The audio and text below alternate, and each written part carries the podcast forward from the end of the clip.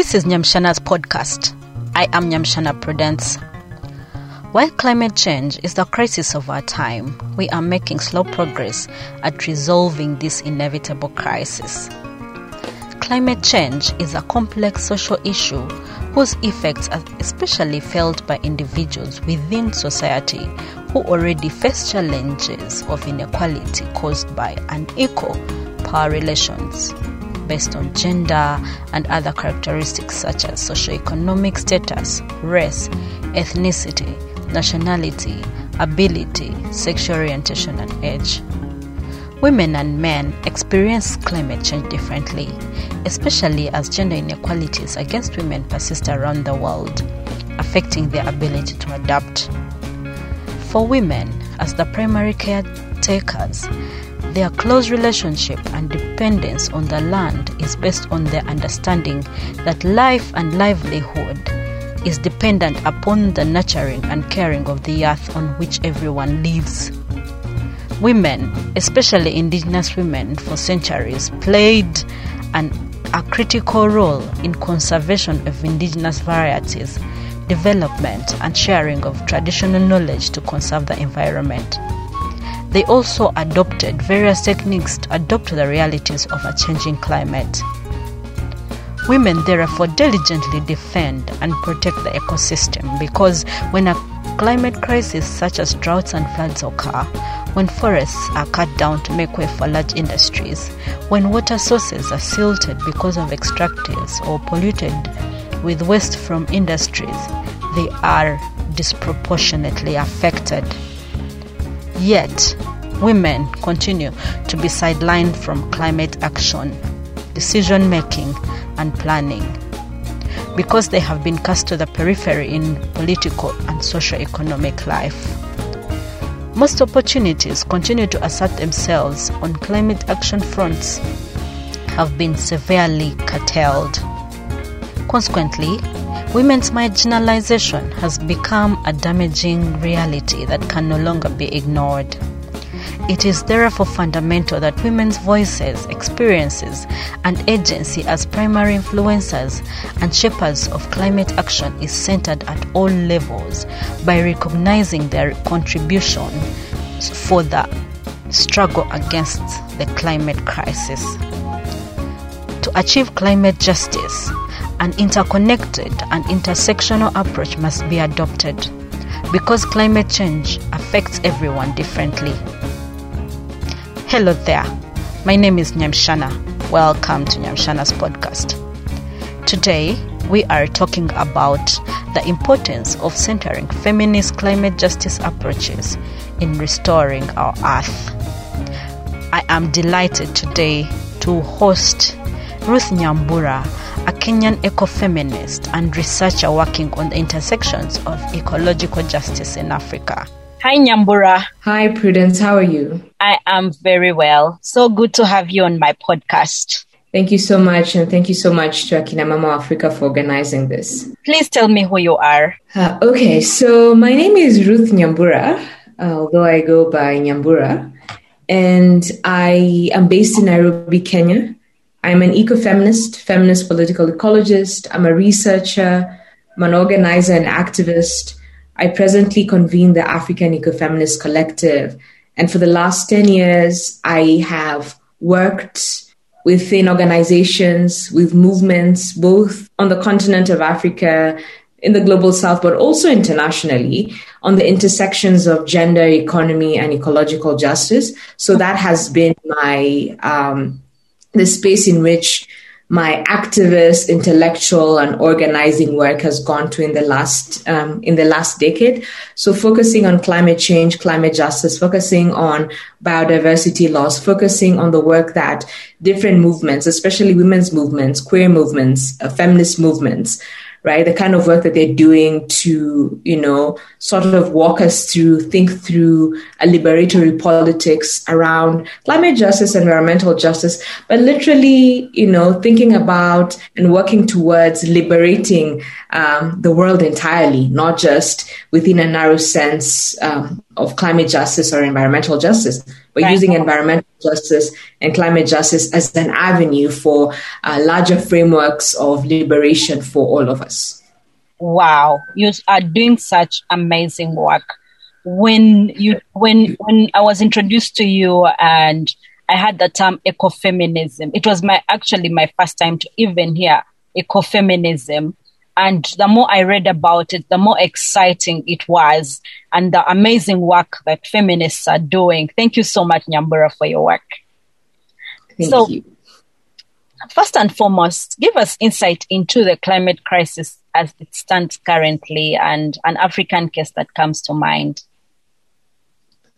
All right. So, one of the things when we talk about, um, I'm always conflicted when I'm asked that question because when you, if you Google climate change or the climate crisis in Africa, it sort of follows the same old, you know, uh, poverty porn trajectory of people dying, people starving, and whatnot. Mm-hmm. Um, so it's always like, okay, which is actually true that, um, you know, we are a continent that contributed least in terms of greenhouse gas emissions, contributed mm-hmm. least in terms of causing the climate crisis.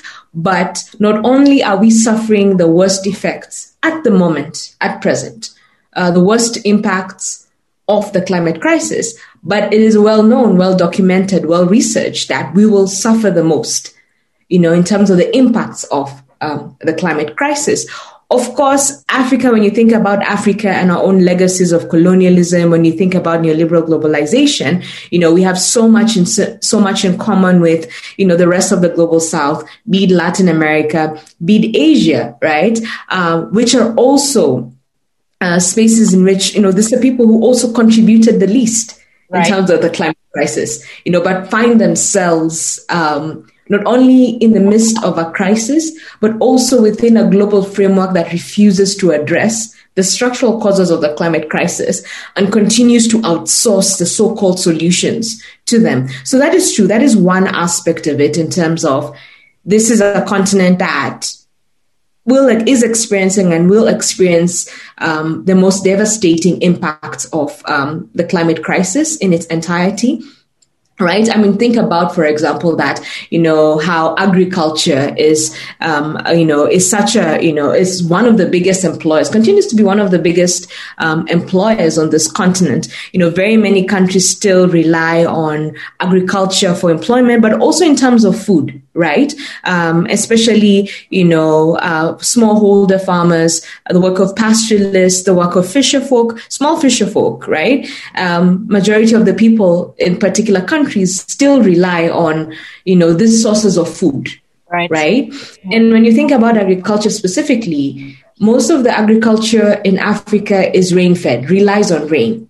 Mm-hmm. Right. Mm-hmm. And with the changing patterns of the weather, it's becoming more and more unpredictable. Mm. Right. Uh, to predict when the rain is coming. And even when that prediction is possible, you know the quantities are less and less so when you'd have for example two three weeks of you know um, rain you know falling right? when farmers would wait for two three weeks or so or a month or a full season of rain or rainy season you know the the seasons are shorter sometimes also are longer right leading to the destruction of food crops and we've witnessed this in in kenya in the last few over the last few years in terms of our um, you know our long rainy season right? We've, which we've just um, come out of. You know, when it rains so much that um, crops are destroyed, but also people's lives, uh, you know, people's livelihoods are destroyed. People are killed. You know, there are landslides, houses are destroyed. You know, so there's so much when you think about that, the uncertainty, you know, around uh, the changing weather patterns, the changing climate, then you begin to see the devastation both in rural areas, but also in urban areas. So I'd say that um, in a nutshell, it's it's both of these things. You know, it's it's definitely there's a crisis happening, right? But at the same time, um, it's important to put that crisis in perspective. That this is not, you know, the structural causes of this crisis are not because of the people of Africa, right? So it's important to keep that in mind. Right. Um, you've talked about that the, the, the, the effects of climate, the climate crisis. But how specifically does climate change affect women and minority groups? So when we think about women, I mean, we live in a patriarchal world. You know, when you think about it, we live in a, no, when you think about it, this is, this is, this is a fact. We live in a patriarchal world. I mean, just to mention, yeah, just to mention, for example, um, you know, questions of power right? When you think about women, you know, and women, for example, women are not a minority. You know, in most countries you go to, you find that women are actually in terms. I mean, yeah, I mean, they're not a minority in terms of their of their numbers, for example, but they are minoritized when you think about questions of power.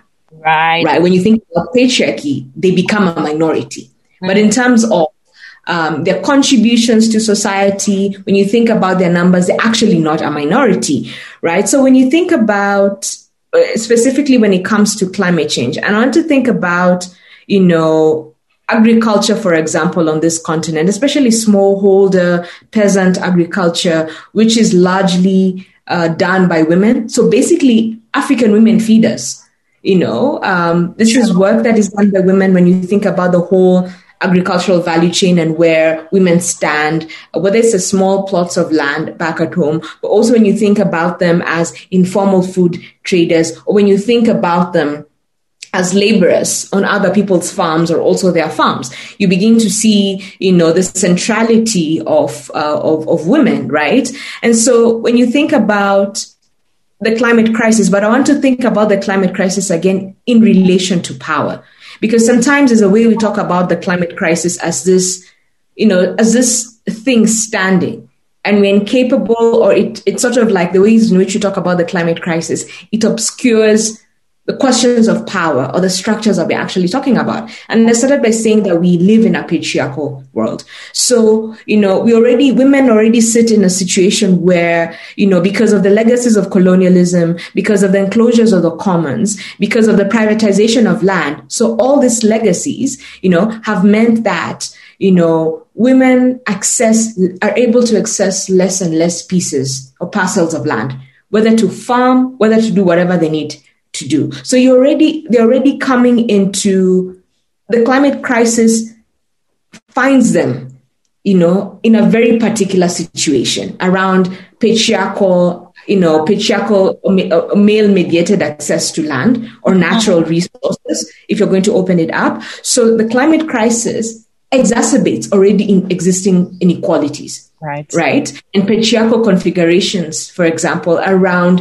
natural resources, around the ways in which women and minority groups, you know, whether it's uh, queer, trans people, uh, uh, people living with um, disabilities, old people, for example, you know, indigenous people, right, who are not just minoritized, um, in in particular ways. But the legacies not just they're not just leaving the legacies of coloni- of, of colonialism, right. right.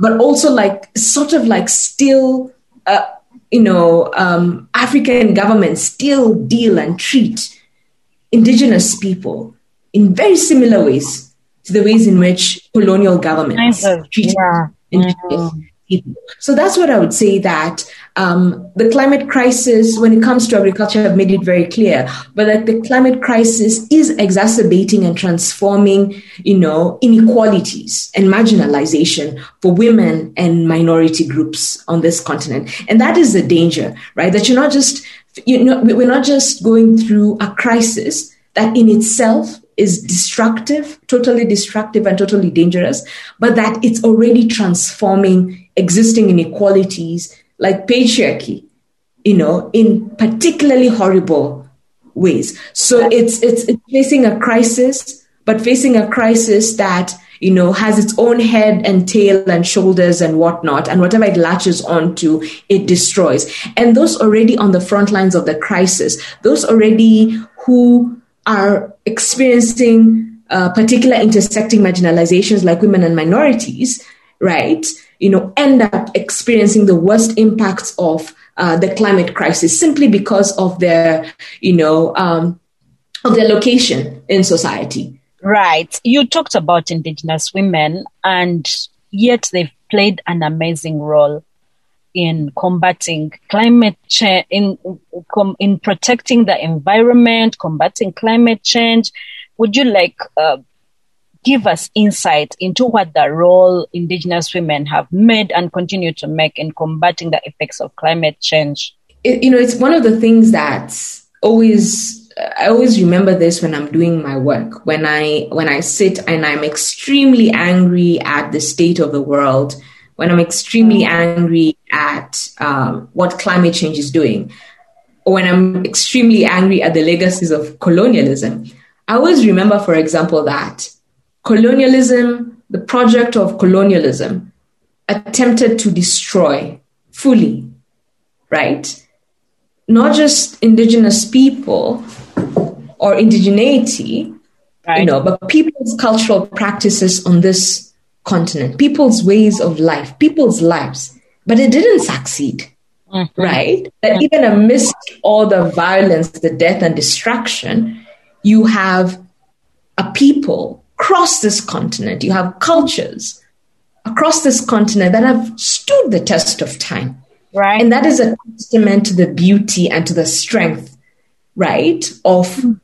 the people on this continent right? But also to the cultures of this continent, but also to the possibilities of organizing and the possibilities of Africans and indigenous people of, you know, the possibilities of imagining new worlds, new and liberated worlds. So I think about indigenous women in, in, that particular sense, but also think about the fact that, you know, when you think about, you know, uh, pastoral communities, where often um, pastoral communities or nomad communities are often gendered as male. When you think about a pastoralist, you know, you think about you think about the Maasai. You know, you only think about the the, the male Maasai man with his livestock uh, through Kajiado, through Nairobi, or if you go to Tanzania, you know, where um, you know uh, because of the colonial legacies, you know, you have Maasai in Tanzania, Maasai in Kenya, but they're basically uh, one big family that was, you know, their lives were disrupted by by colonial borders. But you never quite think about Maasai women, for example, or you never quite think about,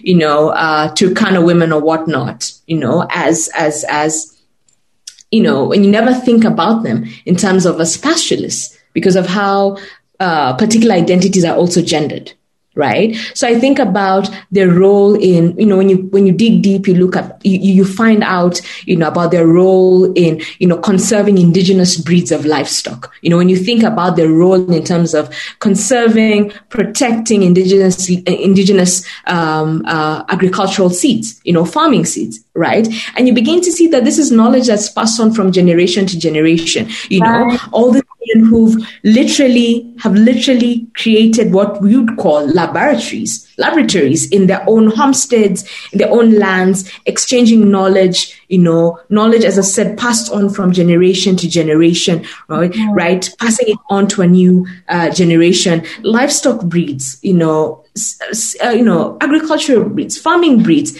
that are even more versatile you know, to the changing weather, to the changing weather patterns and to the changing climate. So you're literally, these women are literally scientists. Right. But of course, because of, you know, how science has also been constructed, you know, the, the, the, the racist colonial legacies of science and also patriarchal legacies of science, the work that these women do to provide for their communities, to sustain their communities, to nourish their communities, to nourish the land right, is never seen as science. Right. right. And of course, I do. I, I do want to. Um, I'm careful to say that I'm not necessarily interested, or or um, you know, indigenous people are not necessarily, actually, they're not interested in having their knowledge measured up against so-called Western knowledge. And of course, Western knowledge borrows very heavily, not just borrows, even steals you know, from the knowledge of indigenous people, from the knowledge of local people, from the knowledge of colonized and minoritized people across the world. So this is not to say that this is an appeal or a call for Western science, I'll put it in quotes, Western science to acknowledge indigenous knowledge or the ways in which indigenous people have been able to respond to the impacts of the climate crisis, but to really put it out there that, you know, the fact that we have a long history mm-hmm. of women's indigenous women's knowledge yeah you know, of sustaining their communities, of sustaining themselves, or of seeing the world for what it is and to adapting. And what has, you know, and this is this is a miracle, as I said earlier when I when I was beginning, is that in the face of patriarchy, in the face of colonialism, in the face of you know uh, cultural genocide that has been you know was pushed on them because they faced cultural genocide, you know, not just from the colonial period, but even the ways in which African governments choose to continue dealing with them. When you think about the Ogiek, when you think about the Sengwer, right, you continue to see these legacies of cultural genocide, um, you know, erasure and stealing of their knowledge continuing. But even despite that, you know, they continue to every single day continue to show that you know they have some of the most brilliant solutions and ideas not just to combat the climate crisis but also around egal- living an egalitarian world or co-creating egalitarian worlds. Mm-hmm. so um, my my mother was a farmer. She she she grew irish potatoes in western uganda and we saw how she preserved breeds of like the most resistant resistant Irish potatoes in in in in in the region. And I kept wondering how they keep the seed the seeds of of the next potatoes and how the potatoes thrive every other time. And the knowledge that they kept you know um, holding on to and and and and sharing with, with, with within themselves. And when the climate started changing they saw how to maneuver and and and, and see that their breeds are, are um, continue to grow. And i think this kind of science even while not documented is amazing is so amazing. And so even even then as we talk about um, all this, we, I would like to us to touch on: onto what does an intersectional feminist approach to addressing climate change look like? You know, I, I, I love Uganda so much. I'm not going to lie. In fact, um, Uganda was one of my first, um, when I was much a baby activist, a baby organizer, baby researcher, many years ago.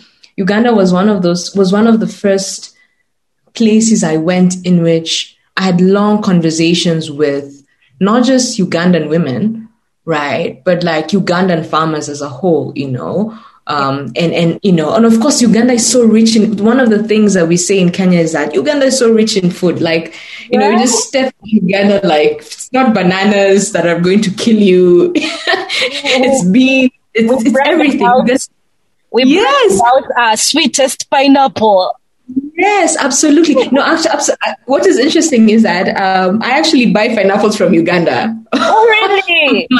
yes, my local grocer gets um, because they come through the uh, the Busia border, which we share. So you know, so I actually eat. I love. I, I consider uh, Ugandan pineapples the sweetest, the best, the most beautiful in the world. But oh, so I was saying that, um, you know, yeah, Uganda is um, has been very personally for me has been beautiful in terms of you know, one of the things I don't know if you know is that Uganda and um, and Rwanda are actually um, the second in terms of bananas and um, especially beans they're the second center of diversity because you know um, uh, beans, for example, are not um, are not indigenous to the continent of Africa. We like to think that everything is oh, indigenous, but no, they're not indigenous to the continent. Um, Where did Africa come from? We have to go to Latin America. oh, okay, wow yes, yes, you know, so bananas, uh, beans arrive in Uganda, and then Uganda and Rwanda, and and, and uh, Rwandese and Ugandan women, you know, of course, back to this whole laboratory and experiments. They they continue to breed different varieties of seeds of of, of bananas and, and and and beans, and like you, you have this huge variety between uh, Uganda, Rwanda, and Burundi, but mostly Uganda and, and Rwanda. And this is a result of the knowledge of women. Yes. You know, you know, the last century, you know, it's it's it's beautiful and it's amazing. That's something to say that even that when something is not necessarily indigenous to the continent. Mm-hmm. You know, you have women collaborating, you know, you know, this familial social structures that women find themselves in right. in terms of, you know, um, you know, again, it's it's really beautiful when I think about it. That's why I'm saying that. Um, you know, there's so much to think about, and one of the saddest things for me in the last few years, you know, one of course is the push to pass the biotechnology bill in in in in Uganda, which would sort of we're calling uh, sort of GMO bills being passed uh, on the continent. You know, the, uh, bills uh, or laws that would basically open up the continent for genetically modified foods, but also the disgusting push to for genetically modified bananas in Uganda. I mean, why? Why? Go to Uganda. You have all this. The varieties are shocking. You know, you, you can barely count the number of varieties. Yeah. You know, and and this idea to push it really shows you that these varieties, genetically modified uh, banana varieties, are not being pushed for the people, but they're being pushed in order to carve up and open up um, open up the country for transnational agricultural agribusiness corporations to come and take a hold. But it has nothing to do about thinking about the politics of hunger. In fact they're not interested in the politics of hunger. They're interested in the business of hunger because hunger is a business to corporations and to particular um, foundations and, and ngos and whatnot but what we need to be thinking about is the politics of hunger the structural causes of of hunger, right? But I'll return to that in terms of like uh, techno issues. But now back to your question because I know I digress, but I had to because, um, yeah, as I said, Uganda is very special to me in terms of the food and, and the diversity and and and, and women's uh, the role of peasant women farmers. Right. You know, um, you know, in that whole country, in terms, especially in terms of bananas. When you think about bananas, when you think about beans. But now to your question around what is, you know, um, thinking about intersection an intersectional approach to um, you know to addressing uh, climate change or just intersectionality so i mean this is a very also a very interesting question to me because we we sort of sit in a we sort of are in a space where intersectionality has come to mean everything and at the same time means nothing everybody is doing intersectionality. Everyone is an intersectional feminist. Intersectionality is in every single thing. Um, governments are talking about intersectionality. The United Nations is talking about intersectionality. You have corporations uh, responsible for human rights abuses talking about their intersectional approach, you know, and it's you know, it's one of those things where, and I know that uh, Kimberlé, uh, Professor Kimberlé Crenshaw, who crafted the the term itself, not the idea, because intersection, the idea of intersectionality has long existed. Right. But like crafted the term itself, especially popularly as we as we know it now, has also remarked about how, you know, it's amusing to her and sad in parts the ways in which the, the, the term intersectionality has traveled the world because it often travels in problematic ways. When I think about intersectionality, one of the limitations of intersectionality for me, let me start with that. Intersectionality is often presented as layering of identities. So my name, I'm Nyambura. So Nyambura, black woman living in Africa, living in Nairobi, um, you know, basically layering of my identities, whether I'm working class or middle class, or if I'm poor, or if I'm queer, or if I live with a disability and whatnot. It sort of becomes that, right? A layering of identities or a competition of identities. But when we really think about if I am to go back into reading Kimberlé Crenshaw's ideas, but also thinking about intersectionality for me as as an ecofeminist, but also as an anti-capitalist. And I will say in a bit why me saying that I'm anti-capitalist is important is because thinking about intersectionality as layering of identities doesn't take us too far.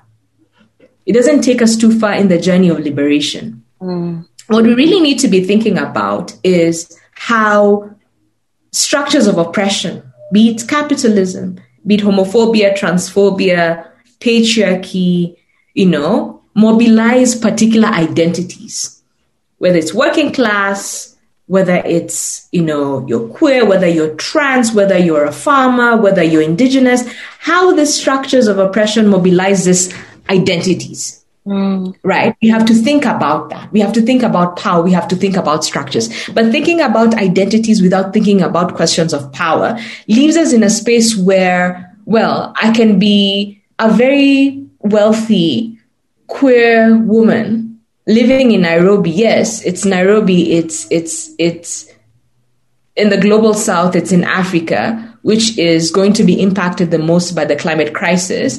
Mm. But do you really think my life I'm going to be affected or impacted by the climate crisis in the same way that informal women traders on the streets of Nairobi who get chased by the city council every single day, or, you know, peasant women in Murang'a or Kirinyaga, or indigenous people in Lake Turkana, you know, the Turkana and Lake Turkana, who are not only, you know, resisting against, have been resisting the construction of this dam Gibe 3, which has proceeded anyway, but also, you know, um, watching as their lake, you know, shrinks because the impact of the climate crisis. Mm-hmm. You see? So we have to think radically about identities and we have to go back to questions of power and questions of structure. And this takes me back to the question around an intersectional feminist approach. So, an intersectional feminist approach, as I said, for me would be to think about how, you know, particular people, particular with particular identities, you know, um, experience structures of oppression, how they come into a space, and how climate change, which is a structure of oppression and marginalization, transforms their lives. So that for me is how I would think about an intersectional feminist approach. Thinking about climate change as a structure that comes with its own, as I said earlier, it comes with its own thing, but also transforms existing structures. Right. Structures around class, st- structures around, you know, sexuality, um, you know, structures around, you know, if you're peasant, if you live in a rural area, geographical location, you know, age, for example, we often don't think about age also. Remember that majority of women farmers, for farmers in Africa, for example, are over the age of 60. Right. You know, so we often, you know, also just that when you think about climate change, it's not just affecting young women. You know, we, we, we love to, I know youth is beautiful, but also youth is fleeting. We forget that the food that we eat on this continent is largely produced by an older generation, an older population. What does it mean to be in your 60s? You know, having lived through colonialism or just neoliberal globalization, where African governments were forced to defund the agricultural sector you know, you've had to survive in the last 30, 40 years of neoliberal globalization, but you're also facing pressures around access to, increased pressures around access to natural resources, such as land, such as water, because of the climate crisis, because one, um, land is becoming more unproductive. Um, you can't really predict where, when you're getting weather, I'm sorry, when you're getting rain, but also um, the patriarchal demands around land you know, where you're sort of at the back of the queue when it comes to being able to access the spaces. So I'd say that it's thinking about climate change as a question of power, not as this thing that, you know, it, it, it, it's sort of like sometimes I hear people talk about the climate crisis or climate change. I'm like, I don't understand what you're talking about. It, it feels like you're talking about the air. And I feel like even in our own work, if you're really going to do advocacy, organizing work, we must really bring conversations and questions of climate change in terms of everyday conversations and everyday realities. So, right. questions of class, people understand questions of class. Questions of age, people understand questions of age. It's very able, it's very possible to translate patriarchy, mm-hmm. right? But we can't be like, you can't just use climate change you know, in a way that obscures what is actually happening. So that is what an intersectional feminist approach to addressing the climate crisis or climate change looks like, at least um, at the very foundational level of getting ourselves into agreement around what is actually happening. Right. Um, we are coming to the end of our conversation, but um, and you touched this uh, a bit, but can we talk about the threats presented by the pervasive neoliberal capitalist ideologies that inform policy, decision making, and action? Intersectionality is great. Right. Right. And I, I use a framework, fully use a framework in my work. It's an important framework. when you really think about it, especially when you engage with Kimberlé Crenshaw's work, but when you go further to, you know, uh, Claudia Jones' work, who had long theorized about, you know, the, you know, the, the, the lives of black women being black, you know, um, you know, being black, being a woman, you know, but also living under capitalism, living under, you know, a murderous government, right? Because which which is most of most of our governments are are basically not interested in actually governing. They're interested in uh, giving us the most oppression as that they can milk out um, to us. But so ideology is important for me. And you've talked about neoliberal capitalism. Neoliberal capitalism is the most pervasive or has been the most pervasive ideology since at least since for the last 40 years, you know. Um, an ideology, of course, grounded in capitalism, an ideology pushed by international financial institutions such as the World Bank and the IMF, mm-hmm. you know, pushed by um, Western governments, fast practiced in Chile, you know, um, you know, the Pinochet area, and we've seen in the last two years, you know, what was really interesting, the, the, the, the last climate conference in 2019, which was held in Madrid, was only moved to Madrid because finally, there had been protests obviously over the years, but finally, you know, all this protests had ended up in one space after decades of neoliberal globalization. As I say, that Chile was the first experiment in terms of neoliberalism in the world. This was the laboratory of neoliberalism.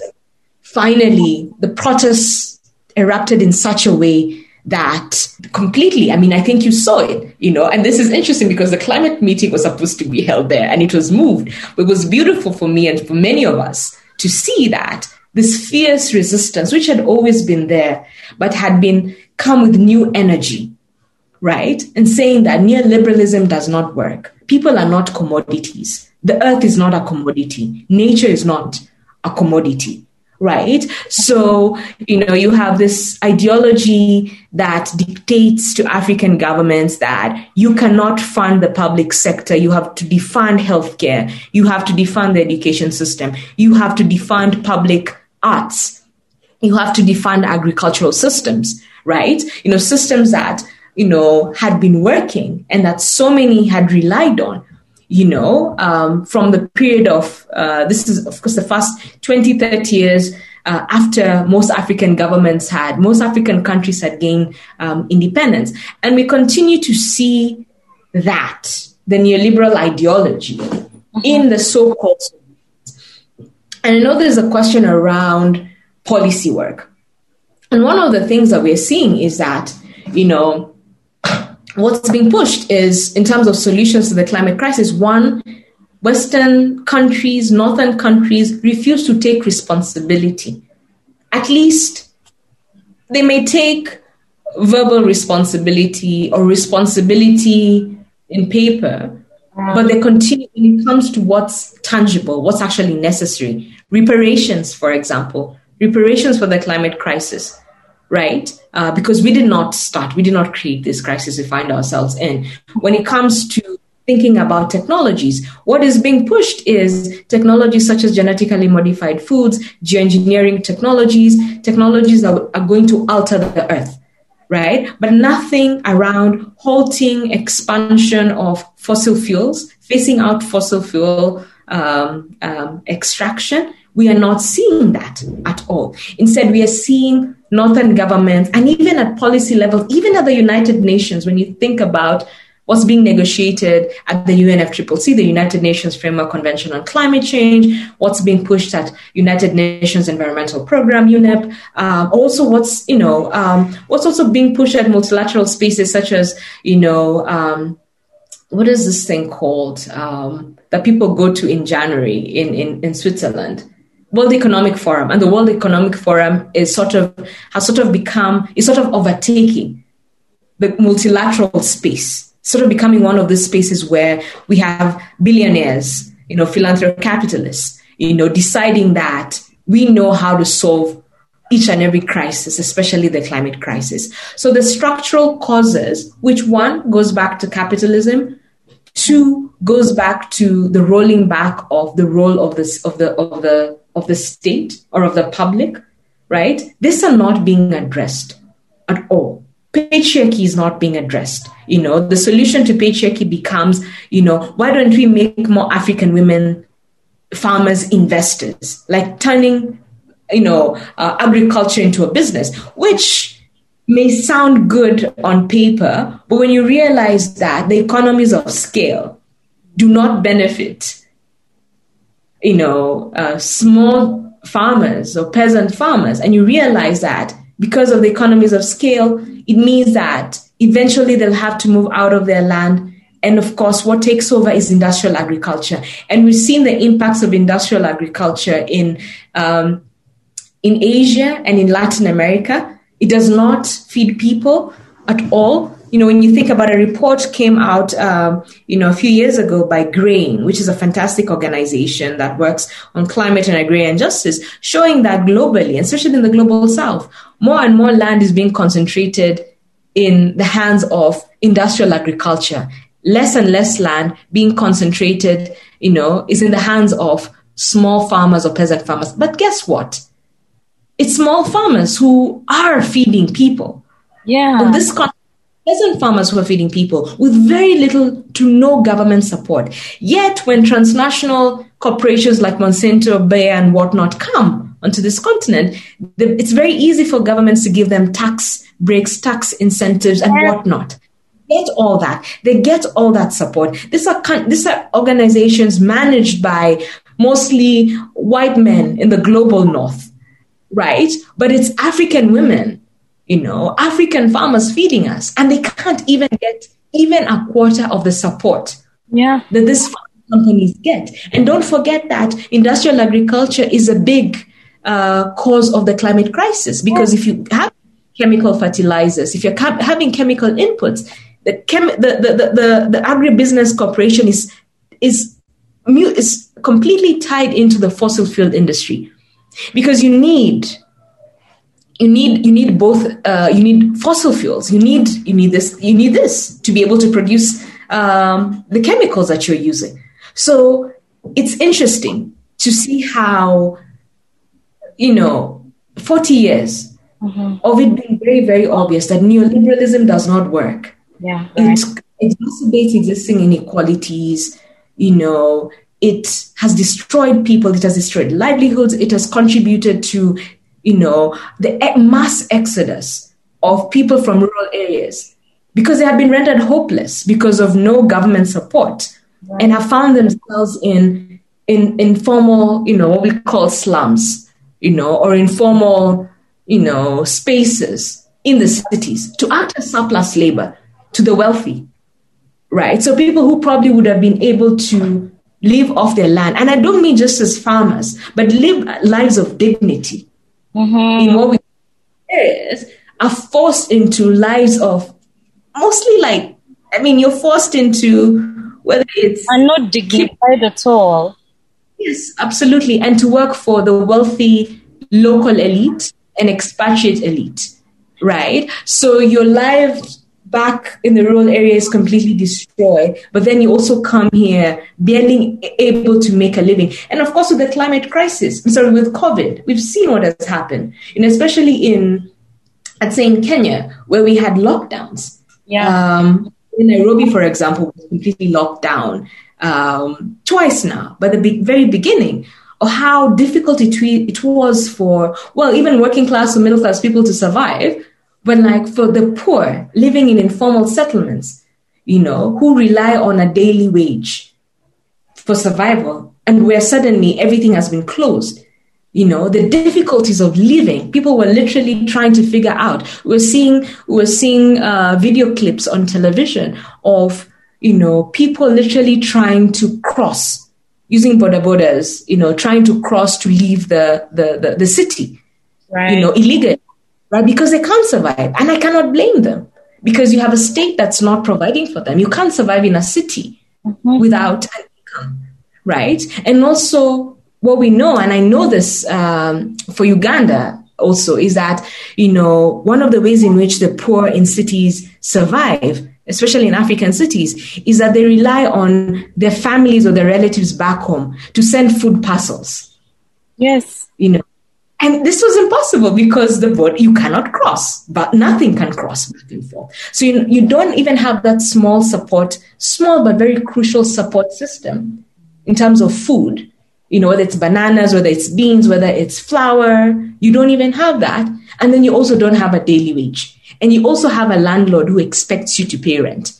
Mm. Because of course the government hasn't issued, uh, you know, you know, uh, a hold to uh, rent payments, right? So this is this is what we are, this is what we are talking about. You find yourself in this situation, and then you have the climate crisis, and that's why I insist that the climate crisis cannot be seen in isolation. It has to be seen in relation to. I mean, it basically has to be seen in relation to the way the society functions. And that's why I always go back to, even when I'm doing political education, I always go back to you cannot start talking about the climate crisis without talking about, I mean, the climate crisis from 2021.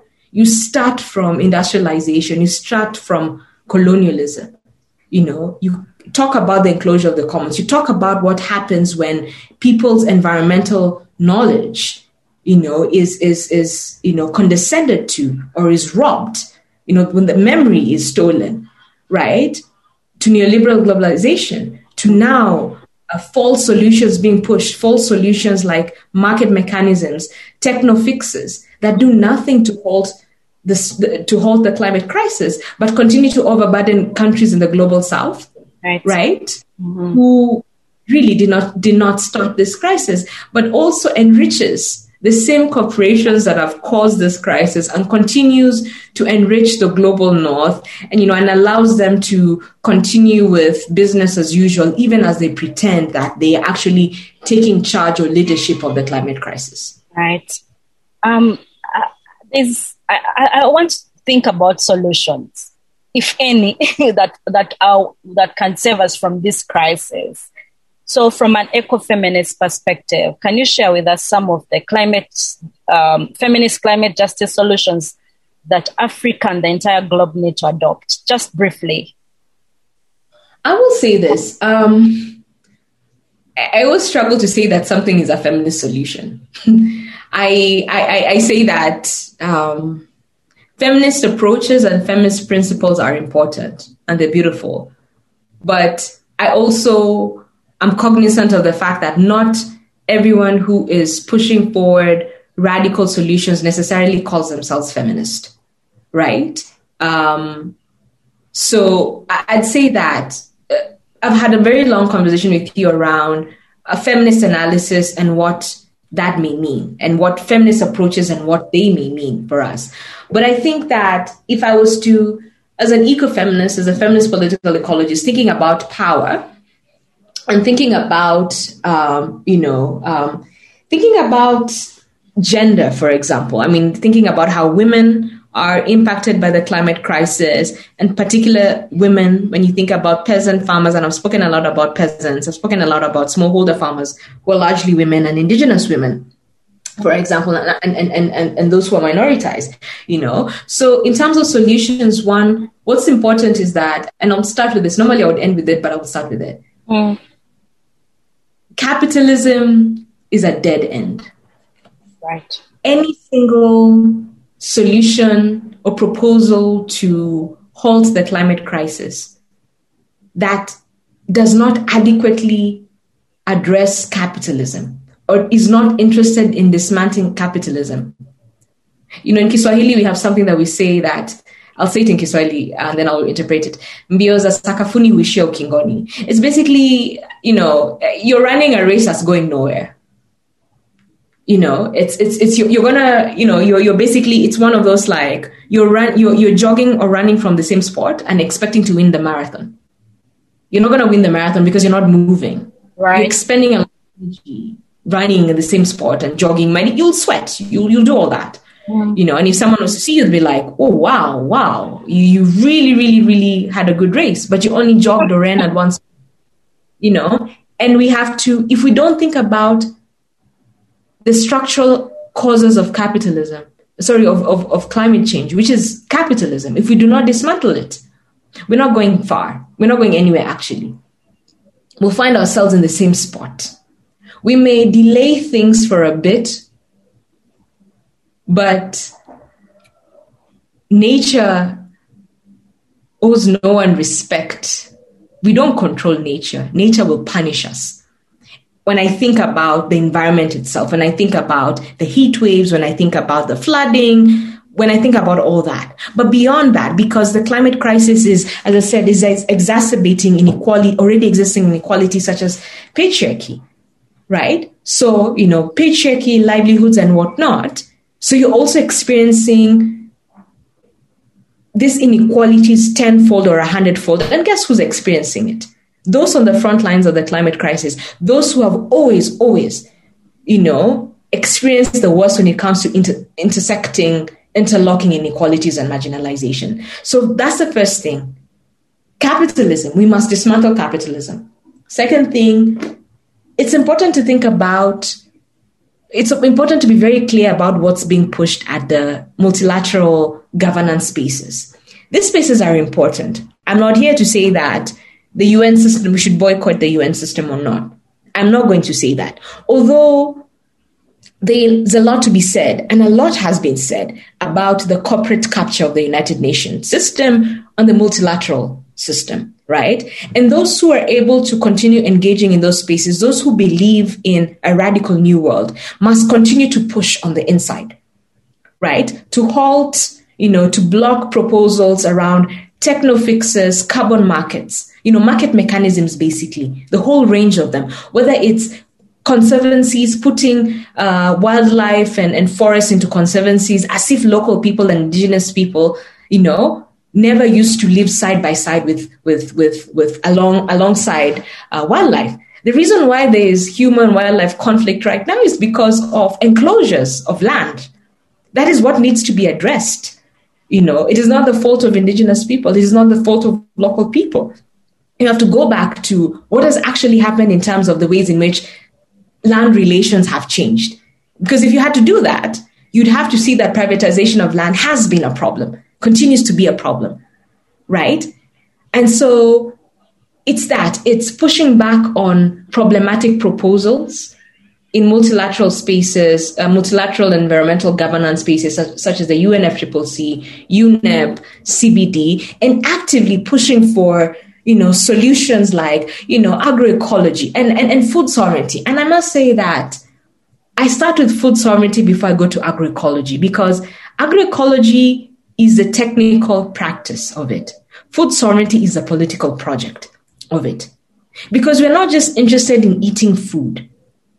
You know, when La Via, when peasant people, when, you know, peasant, uh, indigenous people across the world push for food sovereignty as a solution to the climate crisis, they're not just talking about being able to eat, because I can eat trash. I can take something from the dustbin and eat it.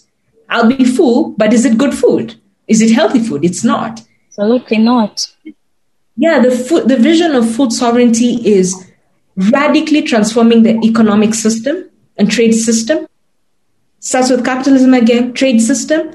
The trade system that sees Western governments or Northern governments being able to subsidize their farmers. Right. But farmers, but governments in India, Kenya, Uganda, Mexico cannot subsidize their farmers because if they do, they'll get sanctioned. Just even that, remaking and dis- dismantling the international trade system, where African governments, where Africans, where Latin Americans, where Asians, you know, where the global South cannot adequately invest in those who provide food, you know, cannot adequately uh, invest in their compensation, you know, where strong intellectual property rights around seeds are being pushed, which is criminalizing the rights of smallholder farmers to save, sell, and exchange their seeds, where you know private property rights are being pushed, where everything, land is being privatized. Yet we know that, you know, traditionally and throughout the years, one of the ways in which women are able to access land is because of like the commons or communal. And this is not to romanticize community land or communal land. This is not to say that they were not imbued with particular unequal power relations, but the reality is the politics of the commons, that vision and, and, and the ways in which the structures were made, it is possible for us to reimagine, you know, ways in which women, ways in which those who are minoritized are able to access land, for example. And I don't just mean it in rural areas. This also is in urban areas, right? It's also a solution is putting a halt to um, the fossil fuel extractivist economy so much more economies can bloom. It's thinking about clean, renewable energy and not clean and renewable energy where only the, because I'm seeing this increasingly across Africa, where renewable energy, solar, whatnot, is, is, is only the middle class can afford or the wealthy can afford. This is not how when climate justice movements, when groups across the world were, were, thinking about climate justice or renewable energy or clean energy, it was not so that only the middle class can afford it or the wealthy. Right. You know, mm. this is so that this is something that, you know, we're thinking about renewable clean energy that is community owned you know, that the government actually subsidizes, not unlike what we are seeing about how uh, our, our um, the Kenya Power, Kenya Power Corporation in Kenya, which is the biggest, not the biggest, the monopoly provider of, of, of electricity, you know, I'm completely, completely interested in blocking access. You know, people being able to, you know, have access to solar energy, for example, right? It's thinking about how do we you know, zero rate the the material, right? You know, for for this. So it's it's a, it's it's that for me. I'd say that the solutions come to this: dismantle capitalism, reclaiming ideas of the commons. Mm-hmm. And by say when I say reclaiming, I don't mean being stuck in a past. I mean a past that is alive to the present. Right? Yeah. So it's that. It's reclaiming ideas of the commons. It's rejecting techno fixes, mm-hmm. right? It's also thinking about uh, democracy, you know, and thinking about the full liberation of all Africans, all all Africans, not just some Africans, not just some women, mm-hmm. not the women who can afford it, mm-hmm. not the families who afford it, but importantly centering their lives and their aspirations on those on, of those on the front lines of the climate crisis the men, women who are on the front lines of this crisis and women in their diversity and, and whether it's gender non-conforming people trans people and whatnot, thinking about centering them, those who are on the front lines of the crisis, but at the same time thinking about climate change as, you know, one thing in a long chain of oppression and marginalization. So we are not just dismantling climate change, we're dismantling capitalism, we're dismantling transphobia, we're dismantling patriarchy, we're dismantling so much. So we have to see it at that. That the project is, I, I may be working on environmental questions. That's where I spend most of my time. But it's also thinking about labor questions. And I know I didn't talk about labor, but also thinking about work right? Right. So, yeah so it's thinking about it's thinking about i'll end this with with with this with this um not analogy. I mean i'd say analogy. Thinking think about it this way. All of us have been invited to a party. Mm-hmm. there's the only thing that's available is a pot. That's the only thing. Okay. Someone has to think about um, putting on the fire lighting the firewood Mm-hmm. Someone else has to think about the salt. Someone has to think about the spices. Someone has to think about the meat. Someone has to think about the vegetables. Another person has to think about the venue, you know, clean, cleaning it up. So it's at the end of the day when we sit and eat that meal. Yeah. It isn't going to be because of one person. It's going to be because of a so many people have contributed. And, and, and one of my favorite, um, um, you know, one of my favorite feminist um, authors and, and just feminists, Audre Lorde. She says two things. Um, there's no such thing as a single issue struggle because we do not live single issue lives. So climate change must be thought of in that way or liberating ourselves. You know, we cannot do silo politics. We have to think about, we don't live single issue lives. So there's no such thing as a single issue struggle. And the final thing in conclusion is that, you know, also something that Audre Lorde says, without community, there's no liberation. So right. if you think that we're just going to liber- one group is going to liberate themselves, without community, there's no liberation. This is all hands on. Yeah. Thank you so much. Thank you so much, Nyambura. I, I have learned so much. I know the listeners are going to, it's such a precious lesson you've given to us.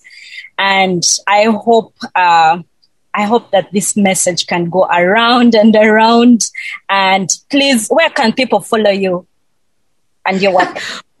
oh, this is so funny because I'm literally um, on a social media break, but uh, yeah, but like I, I will return soon. But I, I guess if you want to follow me on my social media accounts, especially on Twitter, which I will return in the next few weeks, it's um, at Miss Nyambura. Let me spell it. Spell it.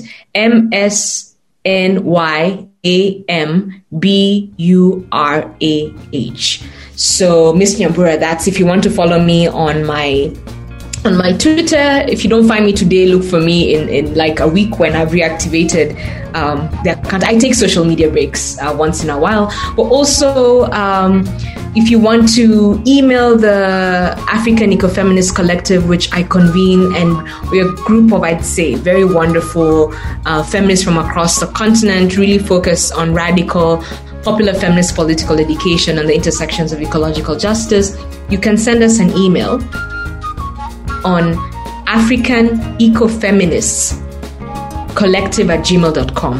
African Ecofeminist Collective at gmail.com. So, um, but I'll give you the details if you want to put the details when you put out the podcast so people can have it, be able to reach us. And also, we also have a podcast. Um, on Anchor FM if you want to listen to us. You can look for uh, it's called African Ecofeminisms uh, or just the African Ecofeminist Collective. So there's a podcast we did last year when the pandemic struck, and it's on the intersections of you know health, um, ecology, and labor. Uh, so, an African feminist response uh, to COVID, but looking at these three intersections. So, yeah, thank you so much. And I, I, I'm so excited to speak to you, Prudence. Thank you so much to Akina Mama Africa, one of those organizations I have a lot of love and respect for. So, this is such an honor and privilege to be on this podcast. Thank you very much, Nyambura. And thank you so much, listeners. And thank you so much, Akina Mama, for making this possible. Until next time, bye bye.